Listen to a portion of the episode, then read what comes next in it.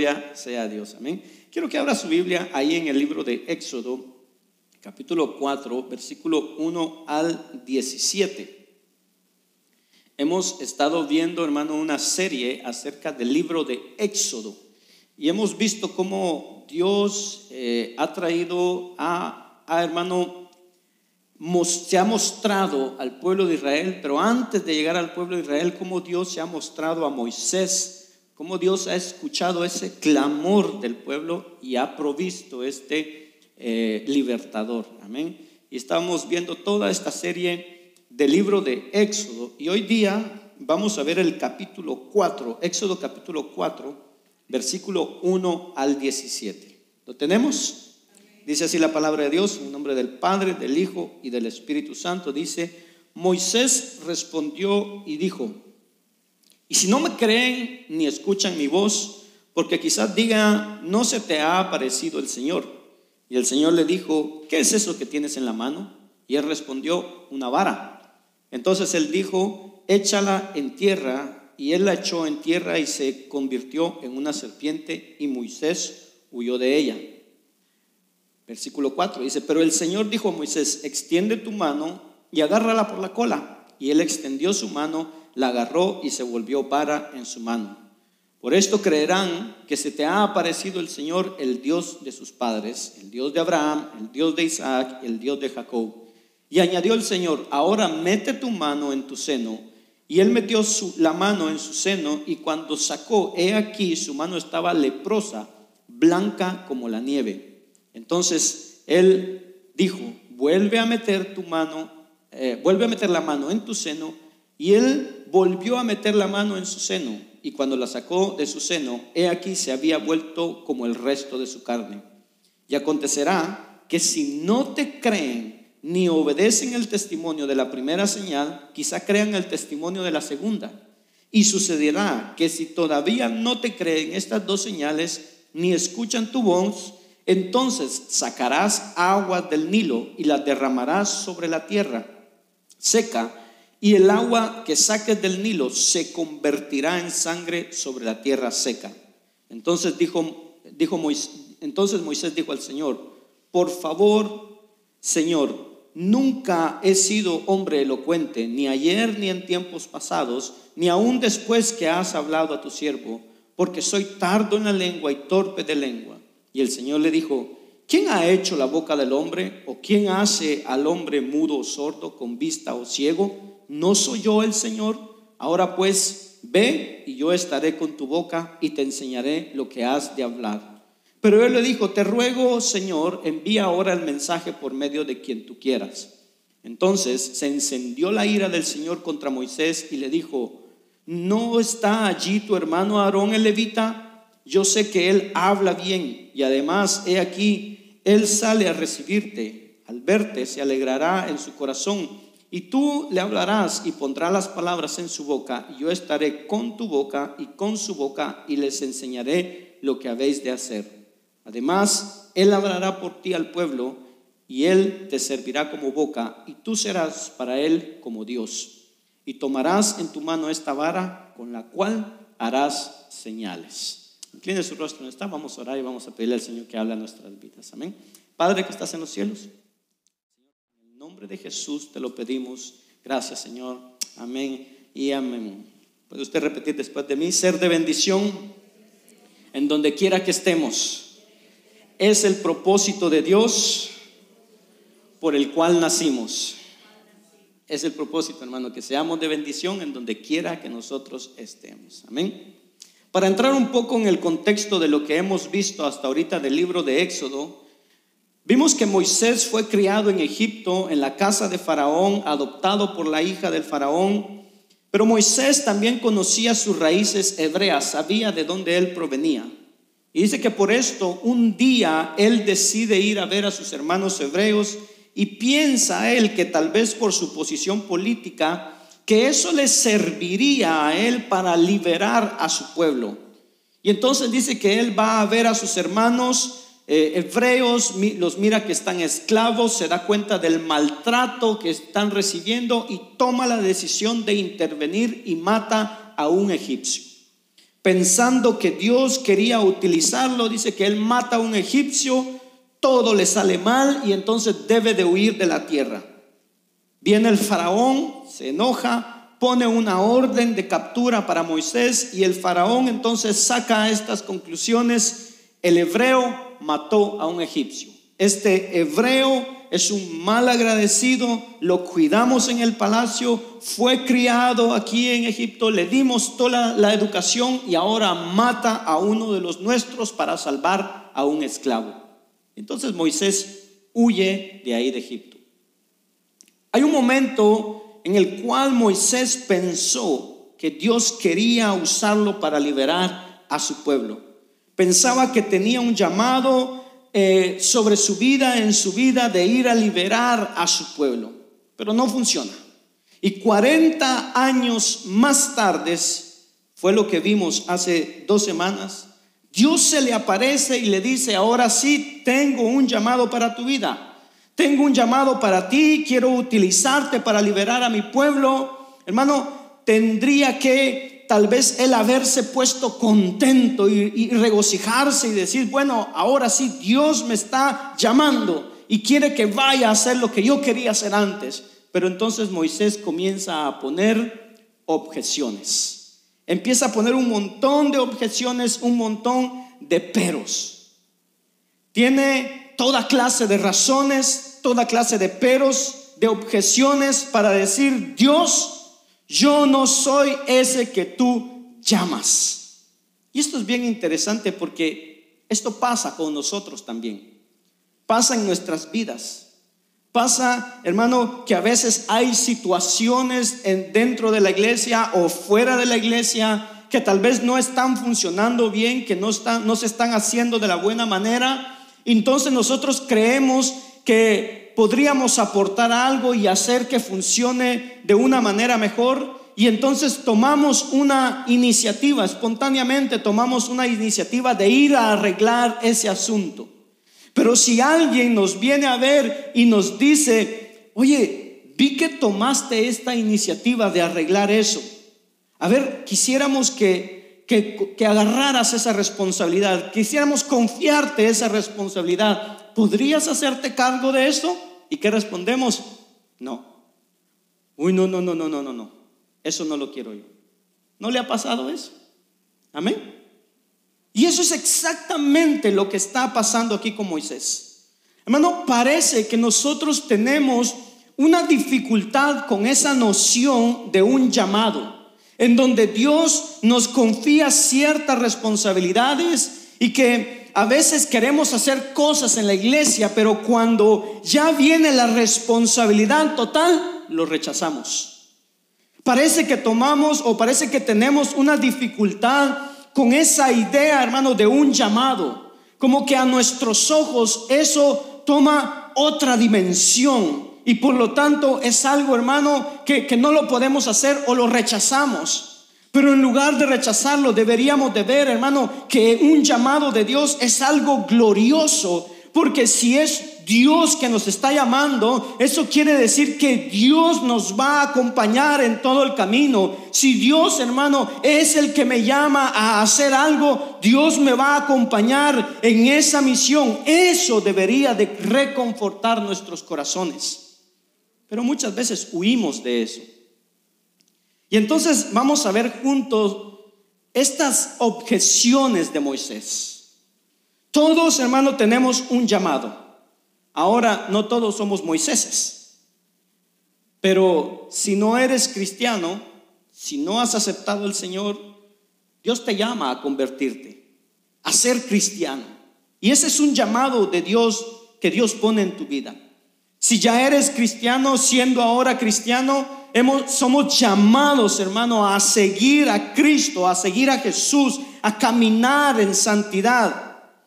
Pero eso trae también muchas cosas: amar a Dios con todo nuestro corazón, amar al prójimo, ayudar al prójimo. Y dependiendo la situación en donde nos encontremos, pues ese es el llamado que vamos a desarrollar. Porque si ya estamos tal vez casados, ya tenemos esposa, entonces el llamado es a amar a la esposa o a amar al esposo. Y si ya tienes hijos, es amar a los hijos, cuidar a los hijos. Si tenemos tal vez más familia, tíos, abuelos, padres, tenemos ese llamado de cuidar de nuestra familia. Porque la Biblia es clara cuando dice que un cristiano que no cuida a su familia es peor que un impío, dice, o alguien que ha negado la fe. Entonces tenemos un llamado. Hay un llamado en nuestras vidas. Tal vez tienes un llamado profesional, una vocación. Pero entonces la pregunta o las preguntas en esta mañana sería: ¿tienes miedo a los llamados de Dios en tu vida? Te pregunto en esta mañana: ¿tienes miedo a los llamados de Dios en tu vida? Cuando Dios pone ese llamado y es tan claro en nuestro corazón, tal vez debo de amar a mi esposo, debo de amar a mi esposa, o una vocación, algo profesional, o servir en la iglesia en algún departamento. Hay objeciones o excusas que empiezan a nacer en tu corazón. El resumen de esta predicación o de esta enseñanza es: cuando Dios llama, Dios provee. Lo que quiere de nosotros es fe en Él. Y vamos a ver 3 objeciones que puso Moisés. Número 1, mi palabra no tiene credibilidad. Número 2, no hablo con facilidad. Y número 3, no confío en ti. Amén. Y vamos a ver estas 3 objeciones de Moisés.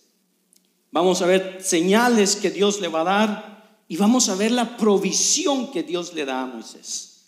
Primera objeción, Moisés va a decir: Señor, ellos no me creerán, mi palabra no tiene credibilidad. No tengo la credibilidad para la misión que me estás enviando a hacer, para esa misión que me estás confiando. Éxodo capítulo 4, versículo 1 dice: Moisés respondió y dijo: y si no me creen ni escuchan mi voz, porque quizás digan: no se te ha aparecido el Señor. No es cierto que el Señor se te apareció. Mi palabra no tiene credibilidad. ¿Quién soy yo para que ellos me crean? Y hermano, y podríamos preguntarnos nosotros: ¿será que Moisés está equivocado con eso? ¿Será que Moisés se equivocó al decirle eso al Señor?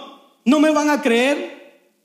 O sea, hermano, es alguien que huyó a otro país, que se convirtió en pastor. Hace 40 años que no lo miran y ahora llega delante del pueblo y dice: hey, Dios se me apareció, los voy a sacar de esta esclavitud. ¿No cree como que Moisés tiene un poco de razón en decir: no me van a creer lo que les diga? Entonces creo que Moisés tiene un poco de razón en decir esto, que su palabra no tiene credibilidad. Y tal vez Dios, hablando con él, le dice: ok, buen punto, tienes razón, te hace falta credibilidad. ¿No le parece que así nos pasa a nosotros también cuando a veces evangelizamos a alguien? Cuando le hablamos a alguien, hermano, en este tiempo que estamos viviendo, y muchos tal vez vienen y empiezan a decirte: no, la religión ya es pasada de moda. Y entonces usted viene y le dice: no, pero ¿sabes qué? Hay un Dios que existe, que te ama, que es soberano sobre tu vida, y Él quiere mostrarte su gracia, quiere entrar en tu vida y que seas cristiano y que pases la eternidad con Él. Envió a su hijo a morir en la cruz. Y muchos dicen: no, eso no lo creo. ¿No le ha pasado a usted eso? Y entonces viene la pregunta: ¿quién soy yo para que la gente crea en el evangelio?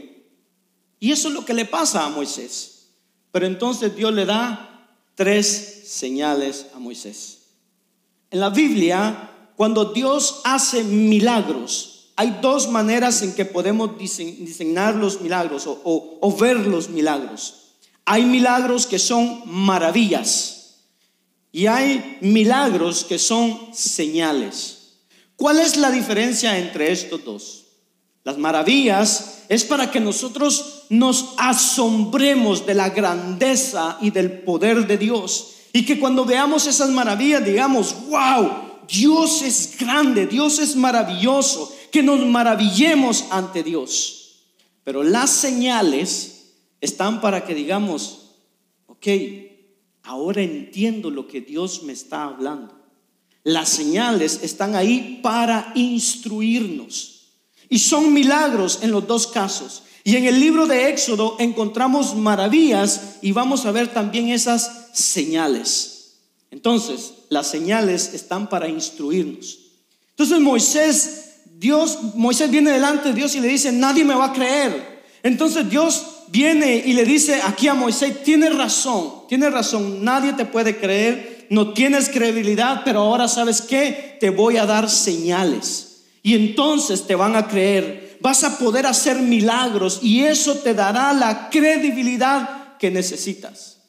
Y entonces le da tres señales: la serpiente, la lepra y la sangre. Y no tenemos una explicación así concreta de que por qué le dio esas señales o cómo esas señales iban a afectar a Egipto. Porque Dios le dice a Moisés: tienes razón, no tienes credibilidad, pero cuando vayas delante de Faraón vas a hacer estas señales, y cuando vayas delante del pueblo vas a hacer estas señales, y entonces te creerán que yo me aparecí a ti en el desierto. Una serpiente, una lepra y la sangre. Como les digo, no hay una certitud de por qué estas señales, pero hay algunos índices dentro de la palabra del Señor en el contexto. La serpiente, versículo 2 dice así: y el Señor le dijo: ¿qué es eso que tienes en la mano? Y él respondió: una vara. Entonces él dijo: échala en tierra. Y la echó en tierra y se convirtió en una serpiente. Y Moisés huyó de ella, pero el Señor dijo a Moisés: extiende tu mano y agárrala por la cola. Y él extendió la mano, la agarró y se volvió vara en su mano. Por esto creerán que se te apareció el Señor, el Dios de tus padres, el Dios de Abraham, el Dios de Isaac y el Dios de Jacob. Probablemente aquí hay una conexión, y esto es una hipótesis que pongo aquí, que yo doy, porque no hay un comentario acerca de esto. Pero se cree que en la corona que tenía el faraón había una cobra, y una que estaba en su corona. También había una diosa que se llamaba Buto y una diosa que se llamaba Udayet, que en su cabeza también tenían una serpiente.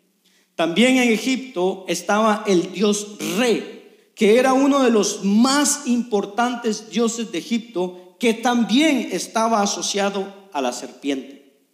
Entonces, probablemente Dios le está diciendo a Moisés: ¿sabes qué, Moisés? No te preocupes, yo soy más poderoso que todos esos dioses.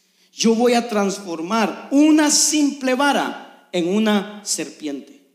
Pero Moisés huye de delante de la serpiente como huyó delante del faraón hace 40 años. Y entonces Dios le dice: extiende tu mano y agárrala por la cola. No sé si usted ya ha tomado una serpiente en sus manos. ¿Cuántos han tomado una serpiente en sus manos? ¿No? Sí, amén, sí, wow, qué valientes. Porque yo no la agarraría por la cola, amén. Pero Dios le está haciendo entender que Él es un Dios poderoso, que Él es un Dios que transforma. Yo soy el Dios que te va a transformar. Una vez huiste del faraón, pero esta vez no vas a huir. Y creo que Dios le está diciendo: ¿sabes qué? Yo voy a estar contigo. Yo soy el que transforma. Y Moisés, hermano, va a ser transformado, va a ser cambiado durante todo su caminar. Moisés será transformado simplemente porque obedece a Dios. La primera vez lo quiso hacer por él mismo, mató a un egipcio, pero esta vez le dice: ¿sabes qué? No, hoy yo estaré contigo, mi poder estará contigo, y esa serpiente la vamos a vencer porque yo estaré contigo. Número 2, la lepra. Verso 6 dice: y añadió el Señor: ahora mete la mano en tu seno. Y él metió la mano en su seno, y cuando la sacó, he aquí su mano estaba leprosa, como blanca como la nieve. Solo imagine un momento a Moisés metiendo su mano en su seno, y cuando la saca está cubierta de lepra, está impuro, porque todos aquellos que tenían lepra eran declarados impuros. Y entonces él se da cuenta que él mismo está impuro, que esto no viene de una vara, no es algo afuera, no es un objeto, sino que él mismo está impuro. Pero entonces Dios le está diciendo, en el verso 7 le dice, entonces él le dijo, vuelve a meter la mano en tu seno. Y él volvió a meter la mano en su seno, y cuando la sacó de su seno, he aquí se había vuelto como el resto de su carne. Dios le había renovado por completo, Dios lo purificó. ¿Qué le está diciendo Dios? Una de las cosas que se sabe es que era uno de los mayores problemas en aquella época, la lepra. Había mucho. Y en Egipto tenía, hermano, la reputación de estar llenos de enfermedades. Dios probablemente le está diciendo a Moisés, ¿sabes qué, Moisés? Yo soy un Dios sanador, pero también yo soy el Dios que te va a renovar, que va a estar contigo. Número 3, que no lo hace aquí, pero que Dios se lo da a Moisés. Y esta es una gran demostración, porque Dios le dice, toma agua del Nilo y derrámala en la tierra y se convertirá en sangre. El Nilo, cuando uno estudia qué es el Nilo, el Nilo era el río de Egipto, que para ellos era el río más importante de ellos. Eso era lo que a ellos los hacía importantes y producía su riqueza. Había una diosa egipcia que estaba asociada al río Nilo, que era Api, no contenta, sino que se llamaba Api. Y esa diosa era la que representaba la prosperidad que ellos tenían. ¿Por qué? Porque dice que a cada año el río Nilo traía a Egipto una especie de lodo que llenaba todos los campos, y entonces la tierra se volvía muy fértil. Y entonces Egipto era extremadamente rico a causa del río Nilo. Y los egipcios lo llamaban al río Nilo el padre y la madre de todos los hombres. Y eso de derramar el agua del Nilo y se convirtiera en sangre, Dios le está diciendo, yo soy más poderoso que todos esos dioses. Te voy a transformar como transformé la serpiente en vara, y te voy a utilizar. Yo soy quien te va a renovar. Mismo si estás impuro, yo te purificaré. Hermano, creo que Dios aquí nos está anunciando el evangelio a través de todo eso. Esa purificación que Cristo hace en nosotros, y solo Dios la puede hacer por medio de su palabra. Dios le está diciendo, todo lo que hace Egipto, que sea próspero, que sea grande, yo lo voy a destruir a todo eso, y vamos a vencer a Faraón. Vamos a cambiar el agua del Nilo en sangre. Dios le dice a Moisés, sí, Moisés, no tienes credibilidad, pero yo soy más poderoso, y te voy a dar señales, y ellos van a creer que yo soy quien te envié. Ahora, cuando nosotros vemos todo esto, hermano, lo traemos a este tiempo, miles de años después de todo esto, y algunos podrían decir, pero Dios ya no hace esa clase de señales, Dios ya no hace esa clase de milagros, así como antes. Pero si nos detenemos un poco, hermano, cada vez que alguien viene a los pies de Cristo, esa conversión es un milagro de Dios, y es un milagro que solo Dios lo puede hacer. Y podría decir, hermano, que tal vez ahora Dios no hace esos milagros como en esa época. Pero si nosotros leemos la Biblia, hermano, los momentos en donde habían milagros, como en el Éxodo, solo eran pequeños lapsos en el tiempo de la historia de la Biblia. Ahora, ¿cuáles son las señales que Dios nos ha dado a nosotros, que nos ha dejado? La señal más importante es la cruz de Cristo.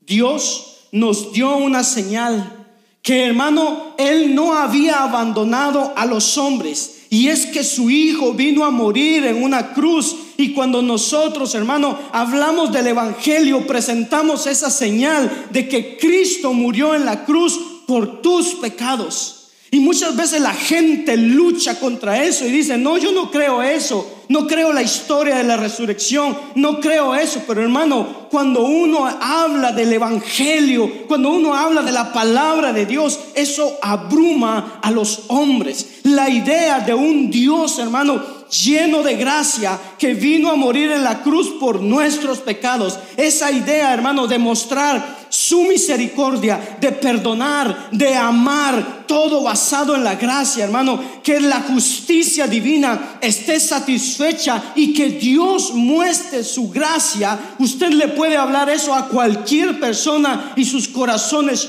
son tocados. Y tal vez algunos van a rechazar la religión, van a rechazar la iglesia, algunos rechazarán los milagros, pero la historia del evangelio no deja a las personas indiferentes.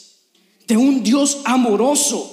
¿Sabe por qué? Porque no hay religión en la tierra que nos dé una señal parecida a la de Dios, el Hijo que viene a la tierra a morir en la cruz por nuestros pecados y resucitar de los muertos. No hay religión en el mundo que hable de eso.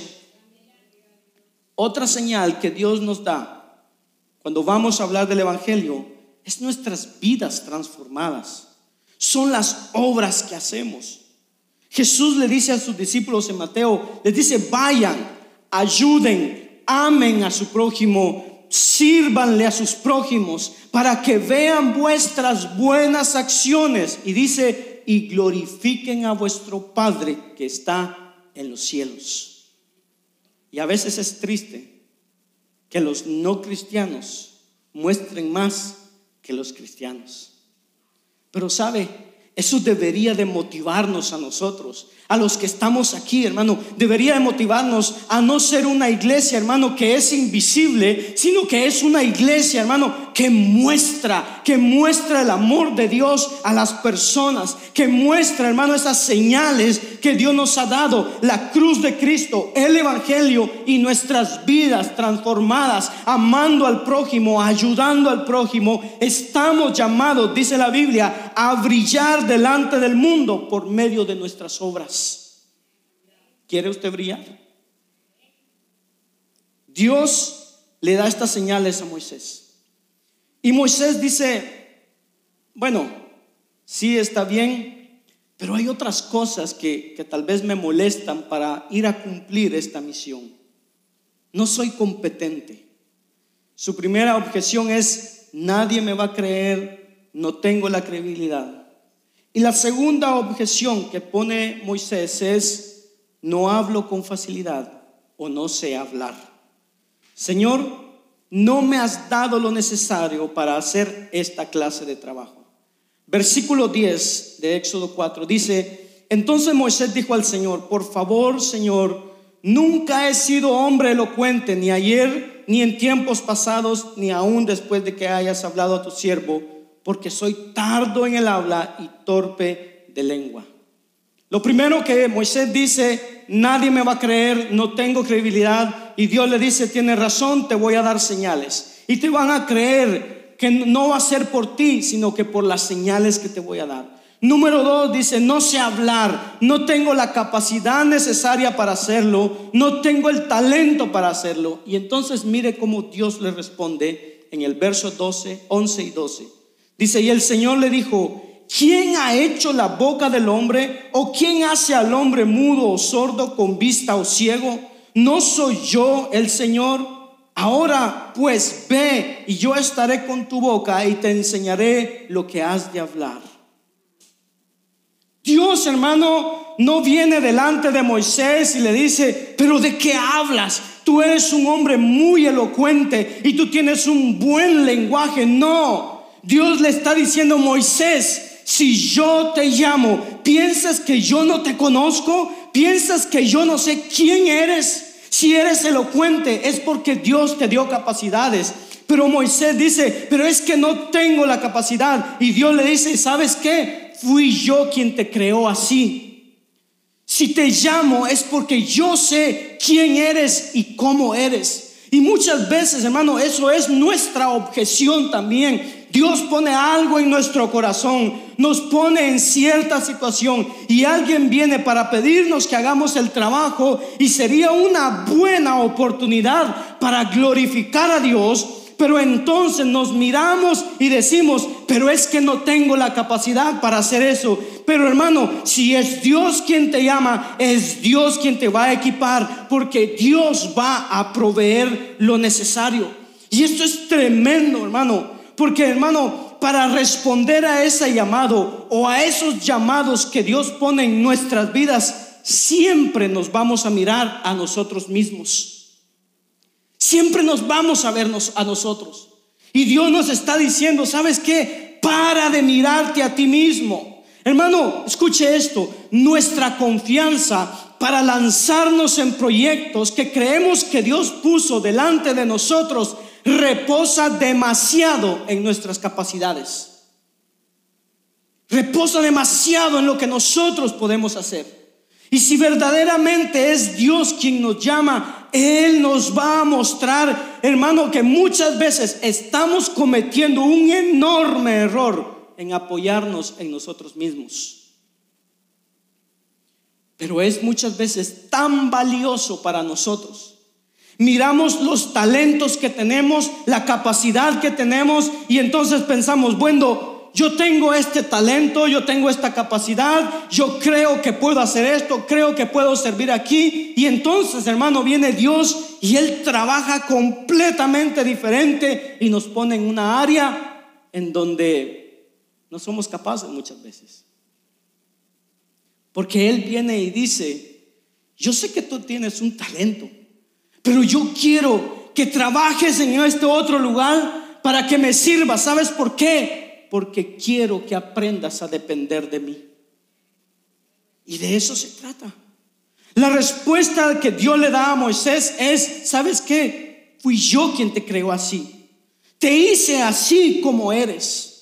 Y nosotros naturalmente siempre miramos dentro de nosotros para encontrar una seguridad y para encontrar una confianza. Pero es Dios quien nos creó, hermano, con talentos, con capacidades, con cualidades. Es Dios quien nos pondrá en donde Él quiere. Una cosa que debemos aprender, hermano, es que en el Evangelio, hermano, no hay posición, sino que es ubicación. No es donde yo me quiero posicionar, es donde Dios quiere ubicarme. Nuestra confianza nunca debería estar en nuestras capacidades, en nuestros talentos. Pueden ayudarnos a discernir el llamado de Dios, pero nuestra confianza nunca debería estar ahí, y sobre todo nunca en nuestro orgullo. Porque muchas veces el orgullo viene y decir, no, aquí no quiero yo, yo quiero allá.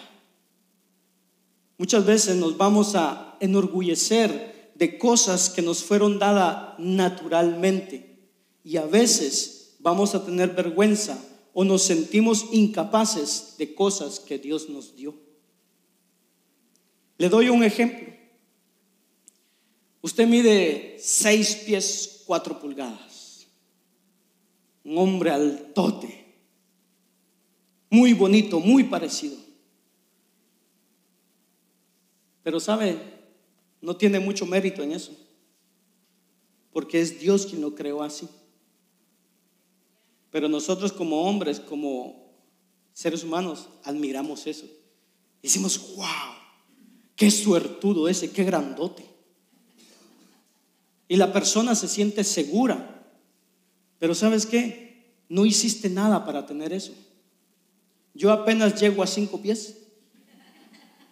Y a veces le he dicho a Dios, Señor, me hubiera gustado unas 5 pulgadas más, pero no puedo hacer nada. Y es lo mismo con el que mide 6 pies, con el que mide 5. Y a veces pensamos que no tenemos la capacidad o que yo no puedo hacer el trabajo. Pero sabe, es Dios quien nos creó así. Y muchas veces ponemos nuestra confianza en talentos, en dones, en capacidades que Dios nos dio, en lugar de decir, tengo esto como potencial, lo pongo al servicio de Dios, pero mi confianza está en Dios y no en mí. Y Moisés dice, no tengo la capacidad. Y la respuesta de Dios es, pero si yo te llamé, ¿en qué eso es importante? ¿Piensas que no me di cuenta cómo eras? Que de repente te vi y dije, hoy no puede hablar. Dios lo sabía. Hermano, cuando nosotros aspiramos al ministerio pastoral, muy seguido se comete el error de mirar a nuestra capacidad y a nuestras competencias hasta que llega el momento en que Dios nos muestra que somos incompetentes. Y entonces ahí empezamos a ser útiles en las manos de Dios. ¿Sabe por qué? Porque miramos a Dios y ya no nos miramos en el espejo. Ya no nos miramos a nosotros mismos. Hermano, no sé los llamados que Dios ha puesto en tu vida. Cuidar a tu esposo, cuidar a sus hijos, o una vocación profesional, o servir en la iglesia. No conozco los llamados que Dios ha puesto en tu vida, pero si Dios te llamó, Él no cometió un error en llamarte. La primera objeción de Moisés es, nadie me creerá, no tengo la capacidad. Y Dios le dice, tienes razón, pero te daré señales, porque la credibilidad no vendrá de ti, sino de mí. La segunda es, no tengo la capacidad, no tengo el talento, pero Dios le dice, yo estaré contigo, yo sé cómo hablas, fui yo quien te creó, yo voy a estar siempre contigo, yo estoy consciente de eso. Y entonces llegamos a la tercera objeción. Y aquí es donde la verdad sale a la luz. Porque Moisés le dice, Señor, nadie me va a creer. Y Dios le dice, no hay problema.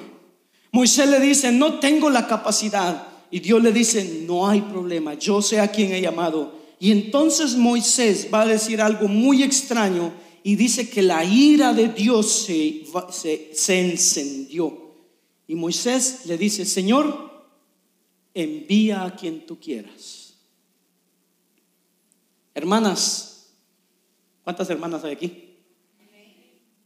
¿No les ha pasado esto a ustedes con su esposo o con sus hijos?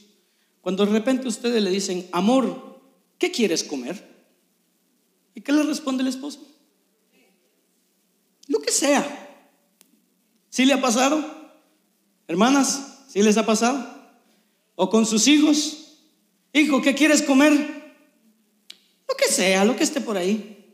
Y entonces salió el video aquel de la esposa que está cocinando y pone papelitos que escribió lo que sea, cualquier cosa, y los pone a cocinar y se lo lleva al esposo.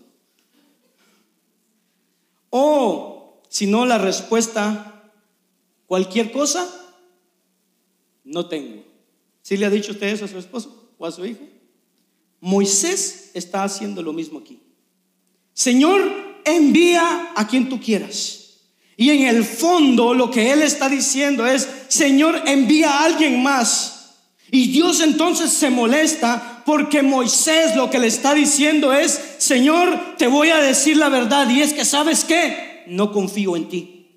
No tengo la confianza en ti. No es que no tenga la credibilidad, no es que no sé hablar. Yo sé que tú estás conmigo, me estás hablando. Dios, hermano, se le aparece. Dios le está hablando con él. Hermano, Dios se nos aparece y nos dice, hijo, haz esto. Y nuestra respuesta debería ser, sí, Señor. Cuando venimos al evangelio, hermano, cuando comprendemos la gracia de Dios y vemos que Dios envió a su hijo a morir en la cruz por mis pecados, y ahora Dios me dice, haz esto, ¿cuál debería ser nuestra respuesta? Sí, Señor, amén, aquí estoy. Pero ¿sabe qué? La verdad es que no confiamos en Dios. Esa es la verdad. Como decía el mensaje de la semana pasada, estamos claudicando entre dos pensamientos. ¿Sabe por qué? Porque la verdad es que no confiamos en Dios. Esa es la verdad. Dios nos está llamando a servir, a venir, a congregarnos, pero no confiamos en Dios. Esa es la verdad de cada uno de nosotros. Moisés dice, envía a quien tú quieras. Y la verdad es que no confía en Dios, no está listo para tomar la palabra de Dios. Pero Dios, hermano, es tan misericordioso, y me imagino a Dios decirle, yo sabía que me ibas a salir con eso. Y entonces viene Dios y le dice, versos 13 y 14. Pero él le dijo, te ruego, Señor, envía ahora el mensaje por medio de quien tú quieras. Entonces se encendió la ira del Señor contra Moisés y le dijo, ¿no está allí tu hermano Aarón el levita? Yo sé que él habla bien, y además he aquí, él sale a recibirte. Al verte se alegrará su corazón. Dios le dice a Moisés, yo sabía que ibas a salir con eso, pero ¿sabes qué? Aarón está contigo. Hermano, Dios podría haberse enojado contra Moisés y decirle, ¿sabes qué? Si yo te estoy mandando, vas a obedecer. Pero Dios en su gracia y en su misericordia le dice, ¿sabes qué? Yo sé que me ibas a decir eso. Aarón viene en camino. Y entonces vamos a ver la provisión de Dios para Moisés. Cuando Dios está llamando a Moisés, Dios le dice que también se lo había dicho en el capítulo 3 versículo 12, ciertamente yo estaré contigo. Dios ya se lo había dicho, ¿sabes qué? Yo voy a estar contigo. Y estas tres objeciones de Moisés se resumen a una sola: Señor, no confío en ti. ¿Cuáles son sus objeciones? ¿Cuáles son nuestras objeciones para no obedecer a lo que Dios nos está mandando a hacer?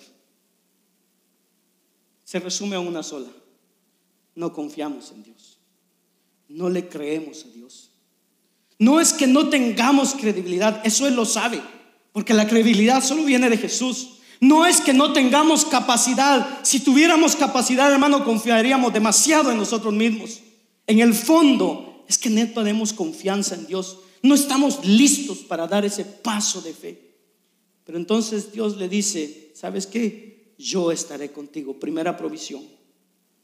Cualquiera sean los llamados que Dios ha puesto sobre tu vida, si tienes dificultad para entrar en esos llamados, el desafío más grande es, hermano, que nos hagamos nosotros a un lado, que nos quitemos, hermano, del centro y pongamos a Dios en el centro. Es que paremos de vernos a nosotros mismos. Solo paremos de vernos, hermano, en el espejo y decir, es que no sé. Paremos de hablar de nosotros y empecemos a hablar de Dios. Paremos, hermano, de vernos a nosotros y empecemos a ver a Dios en nuestras vidas. Si cada uno de nosotros hacemos, oiga bien, solo las cosas en que nos sentimos capaces o tenemos capacidad, hermano, no avanzamos mucho en la vida. ¿Cuáles son los llamados que Dios ha puesto en tu vida? Hermano, yo no sé cuáles sean esos llamados, pero el mensaje de parte de Dios es: deja de pensar en ti, deja de mirar en tu capacidad, porque soy yo que voy a estar contigo, hermano. Nos gusta tomar la iniciativa en cosas, pero cuando viene el tiempo de decir, Señor, ¿cuál es el llamado para mi vida? No queremos. No queremos. Uno de los llamados que tenemos como cristianos es a caminar en santidad. Caminar en santidad, ser diferentes al mundo, ser la luz en las tinieblas, pero a veces somos más tinieblas que las tinieblas de afuera. A veces andamos más en oscuridad, hermano, que los de afuera brillan más que nosotros. Hay muchas áreas en nuestras vidas en donde tenemos dificultad en caminar en santidad y decimos, es que no sé cómo hacer. Es que no podré llegar. Es que no puedo hacer esto. Y Dios dice, ¿sabes qué? Tienes razón, no puedes, pero yo voy a estar contigo y soy yo a través de ti, porque tú no lo podrás hacer. Hermano, paremos de mirarnos a nosotros mismos, de mirar a nuestras capacidades. Dios dice, yo estaré contigo. Es la primera provisión. Segunda provisión, yo te conozco.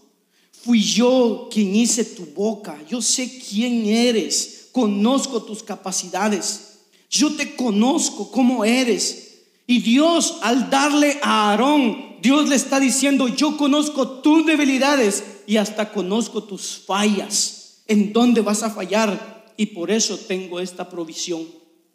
Aarón viene en camino. Verso 15 y 16 dice, y tú le hablarás y pondrás las palabras en su boca, y yo estaré con tu boca y con su boca, y os enseñaré lo que habéis de hacer. Además, él hablará por ti al pueblo, y él te servirá como boca, y tú serás para él como Dios. Dios le dice, tú vas a ser como Dios, que habla al profeta, y el profeta habla al pueblo. Pero yo te voy a equipar, yo te voy a dar las palabras, yo te voy a conducir. Pero para Moisés, hermano, para que Moisés se diera cuenta de eso, él debía de dar el paso de fe. Yo le pregunto, ¿Dios lo está llamando a hacer cosas? ¿Lo está llamando, hermano, a trabajar en algo? ¿En su familia? ¿En la iglesia? ¿Para la gloria de Dios? ¿Lo está llamando Dios?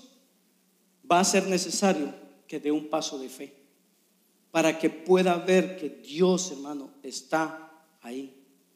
Dios no le dijo a Moisés, Moisés, tranquilo, ¿sabes qué?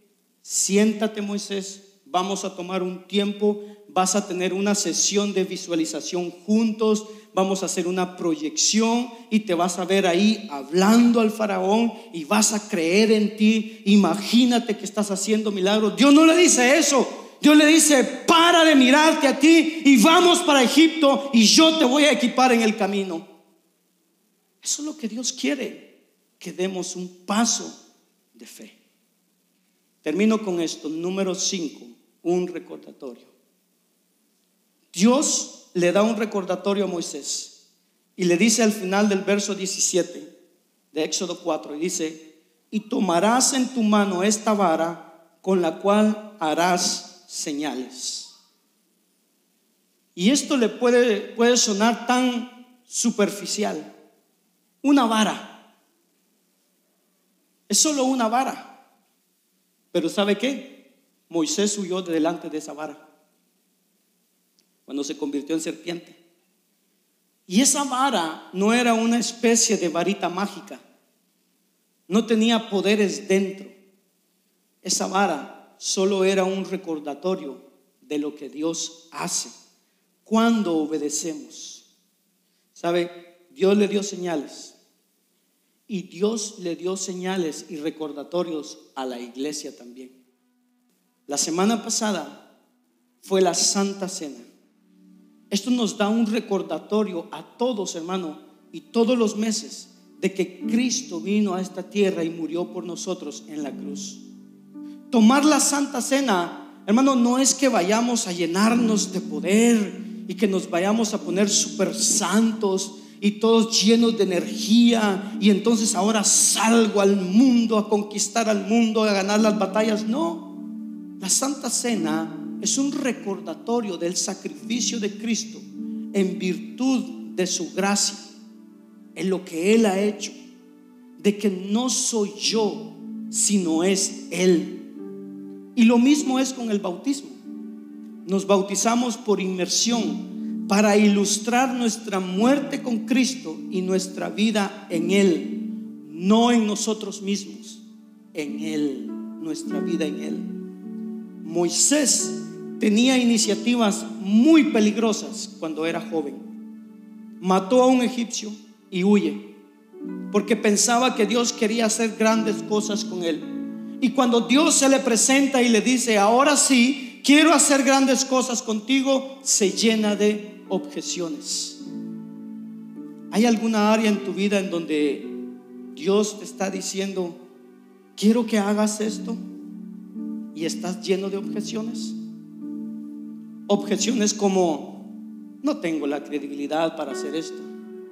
Objeciones como, no tengo la capacidad de hacer esto. No puedo ser yo. Hermano, si estás peleando o argumentando en contra de Dios, creo que en realidad lo que le estás diciendo a Dios es, Señor, no confío en ti. Creo en ti, pero no confío en ti. Porque si sabes que quien te está llamando es Dios, Él va a proveer. Él tiene una provisión para ti. Yo te invito a ir hacia Dios, a ir hacia el encuentro de tu Dios y decirle, Señor, Tú eres mi Dios. Tú diste a Cristo, quien murió en la cruz por mis pecados. Tú proveíste todo lo necesario para mi salvación. Dios tiene una provisión para todos los llamados que Él ha puesto en tu vida. Para ya. Paremos ya de argumentar, de pelear, de renegar. Paremos ya de claudicar entre dos pensamientos. Paremos ya de sacar excusas que humanamente pueden ser legítimas.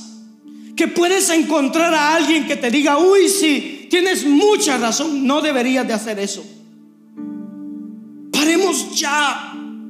Porque si sabes en tu corazón y en tu alma que Dios te llamó, hermano, pon las excusas de un lado, pon los peros de un lado, pon las objeciones de un lado y mira a Dios. Olvídate de ti, quitémonos del centro.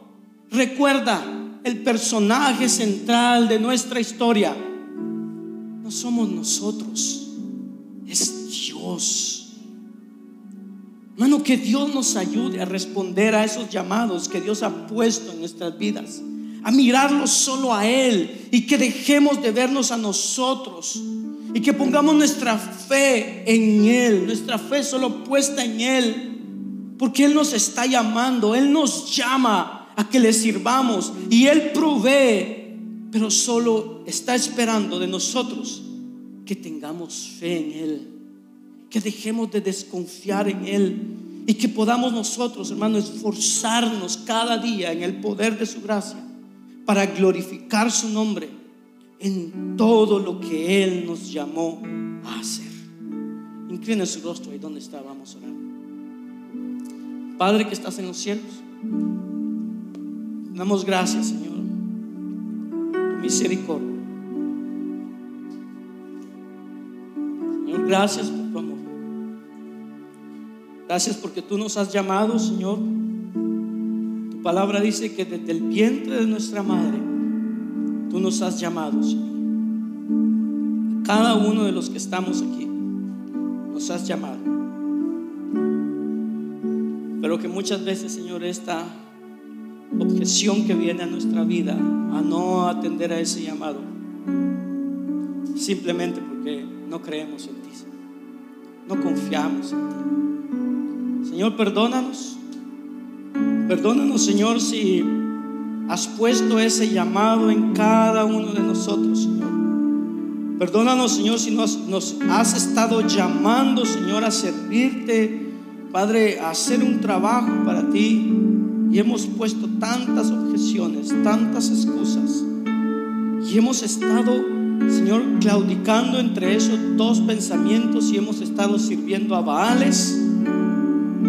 Te hemos estado sirviendo a ti, Señor. Perdónanos hoy como iglesia, Señor. Te pedimos perdón, Señor, y te suplicamos, Señor, que tengas misericordia de nosotros, Señor.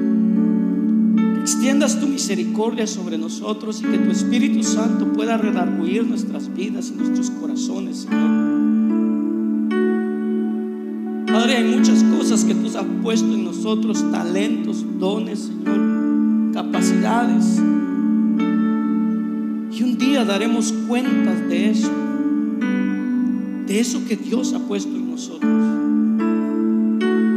Es necesario que atendamos al llamado de Dios. Hermano, yo no sé cuál es el llamado que Dios te está haciendo, a qué te está llamando Dios dentro de la iglesia o tal vez fuera de la iglesia, pero Dios te está llamando. Te está llamando a que lo sirvas, a que lo adores. Dejemos ya de poner esas objeciones, porque Él provee lo necesario. Él está con nosotros. Él conoce nuestras debilidades. Él conoce aún cuando vayamos a fallar. Él conoce eso. Él provee todo lo necesario. Que no conozca a Cristo, que no ha entregado su vida a Cristo, hoy es un llamado que Dios te hace a que puedas entregar tu vida y venir delante de Dios y decirle: Señor, aquí estoy, yo sé que tú me estás llamando a que entregue mi vida. ya no quiero poner más objeciones, ya no quiero poner más excusas, hoy quiero entregar mi vida a ti, completa a ti. Si hay alguien que no ha aceptado a Cristo, que no conoce a Cristo, hoy te hago ese llamado de parte de Dios, acercarte a Dios. Si no, si hay alguien que tal vez ha estado